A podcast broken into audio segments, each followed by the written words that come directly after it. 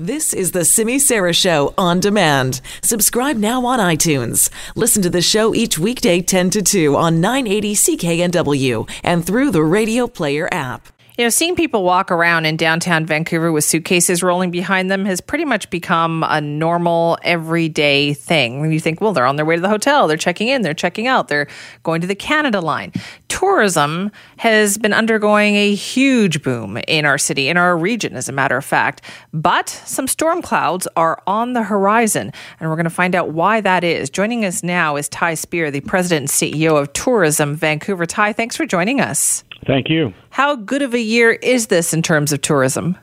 Well, we think uh, 2019 will be another record year. So we've had a great run of record years each year since 2014, and we think 2019 will be another record. So that's great news.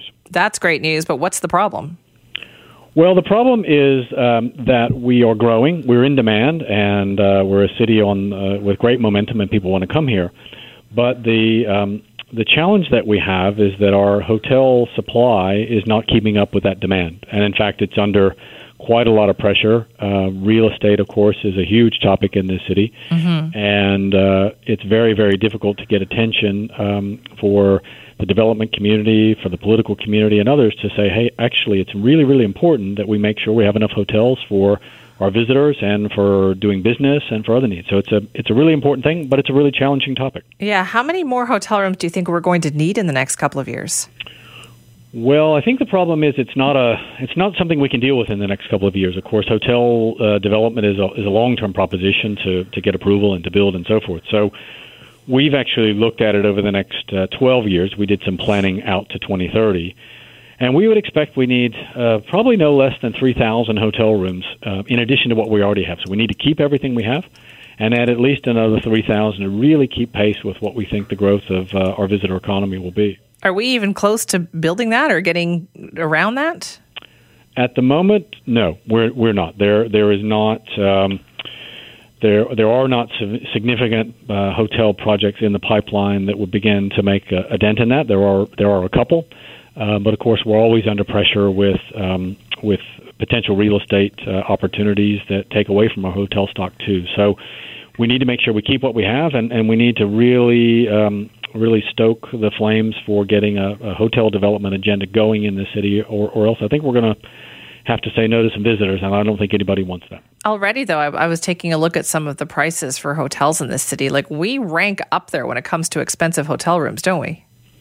Well, we have seen we have seen price growth, and that would be expected when when you're in demand. You would expect to see that, in particular, um, you know, as we move into the peak summer season. So prices have definitely gone up, and, and that that would be expected. Having said that, when you compare uh, Vancouver hotel prices, even in the middle of the summer, against some of our major international competitors, we're still very, very good value. Are companies interested in building hotels here in Vancouver?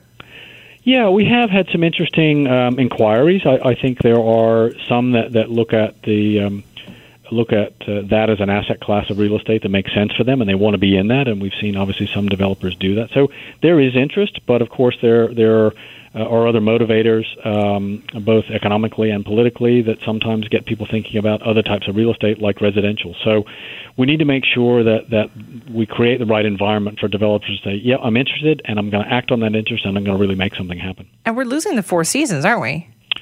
The Four Seasons will uh, discontinue service, I understand, at the end of January. So um, that's both uh, an issue for us in terms of obviously we lose those rooms, and, and we want to make those rooms available to our visitors, and of course we lose a great brand. So uh, the Four Seasons is a is a high quality brand and, and has been a great uh, part of our hotel fabric for many years, and it's a shame to be losing that. So I don't know what the future for that property is. Um, that's an unknown at the moment, but um, but in, in, an ideal world, we would see a future where you know the Four Seasons brand finds a, a way to come back into our market. So, Ty, even if today a company were to say, "Yes, I'm going to build a, a new hotel in downtown Vancouver," when would we actually see the use of those rooms? Well, I would think it's uh, you know it's it's hard to envision a scenario that would be less than five or six years. I think if you wow. just just understand you know development, you know design timelines, development timelines, approval timelines, and then the then the actual construction. You know these things you know these these things take time. So I think that's why it's really important that we get this issue on um, on everybody's list of things to be concerned about because it'll take time. It'll take a lot of effort now to affect something, you know, in, in kind of a five year to ten year horizon. So we got to we got to get moving. I think it's important that everybody is aware of this and gets focused on it, so that we do see a situation in five or six years' time where, where we know we're moving the needle in the right direction. It's interesting, though, isn't it, Ty, though, because all this discussion about real estate and the market kind of being down, but here you have this opportunity. Are you kind of waiting for the market to recognize this and say, yeah, okay, let's do this? Well, no, we're not waiting. That, that's for sure. We're we are taking advantage of, of all opportunities to have conversations, including this one, to to make sure that the private sector and the public sector are both aware of the need to do this. Uh, I think we are we are starting to to get traction on that, so that's important. So we, will continue to do that. It's it's critical for our industry if we want to continue to be um, a growing industry, and, and of course we do. And if we want to continue to make the very very substantial contribution that we do to Vancouver's economy, we've got to we've got to get serious about this. It is important that we deal with it now.